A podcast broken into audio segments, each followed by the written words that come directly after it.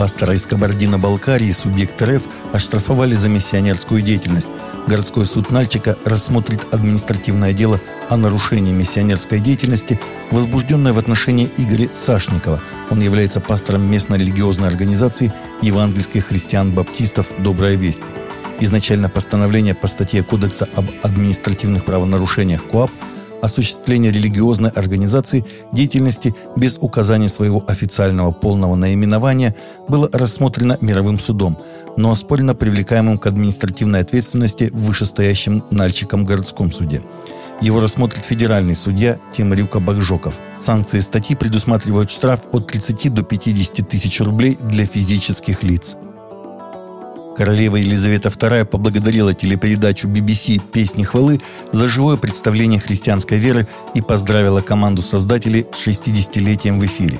В специальном воскресном выпуске телесериала «Песни хвалы», который в этом году отпраздновал 60-летие и выход трех тысяч эпизодов, королева Елизавета II поблагодарила создателей за представление христианства как живой веры – в течение последних 60 лет песни хвалы собирали вместе общины и зрителей BBC по всей Великобритании в коллективном богослужении, заявила королева и глава англиканской церкви.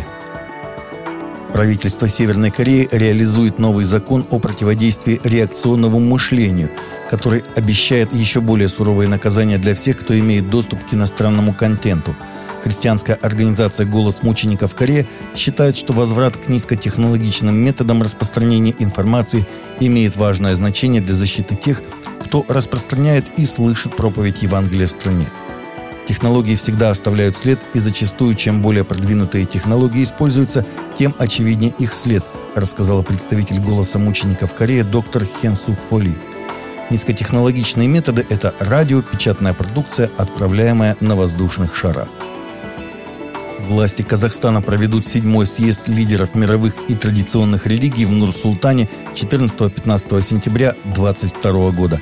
Об этом сообщил спикер Сената Верхней Палаты Парламента Казахстана Мулен Ашимбаев в среду на 19-м заседании секретариата съезда лидеров мировых и традиционных религий.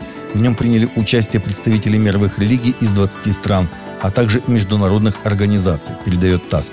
Как сообщила пресс-служба Сената, предстоящий форум планируется посвятить роли лидеров мировых и традиционных конфессий в социально-духовном развитии человечества в постпандемийный период. Дейл Рессинела, адвокат-мирянин, десятилетиями напутствующий и обращающий смертников в тюрьмах штата Флориды и написавший книгу «Исследование о несправедливости судебной системы», получил награду за службу от Папской академии жизни в Ватикане, сообщает Catholic News Agency. Рассинело получил высшую награду «Хранитель жизни» от Папской Академии жизни. Принимая награду, подвижник отметил, что считает эту награду твердым утверждением нашей церкви о великой ценности жизни, в том числе жизни приговоренных к смерти. Известный кардинал из Ватикана недавно защитил президента Джо Байдена от консервативных католиков, заявлявших, что президенту США следует отказать в причастии из-за его поддержки абортов – в интервью «Аксиос» на канале HBO кардинал Питер Турксон, глава Ватиканской епархии содействия целостному человеческому развитию, утверждал, что Евхаристия никогда не должна превращаться в оружие. «Если вы говорите, что кто-то не может причаститься, значит вы грешите осуждением», — сказал он. Британская христианская телевизионная сеть была оштрафована за заявление о вакцине против коронавируса – Компания Love World, которая вещает по спутниковому телевидению, нарушила кодекс вещания, установленный регулятором АВКОМ. В двух эпизодах программы полное раскрытие текущих событий в феврале.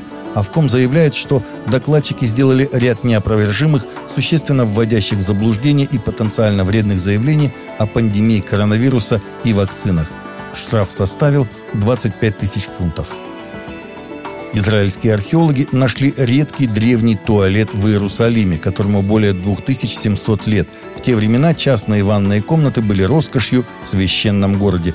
Израильское управление древности сообщило, что гладкий, вырезанный из известняка туалет был найден в прямоугольной каюте, которая была частью огромного особняка с видом на старый город.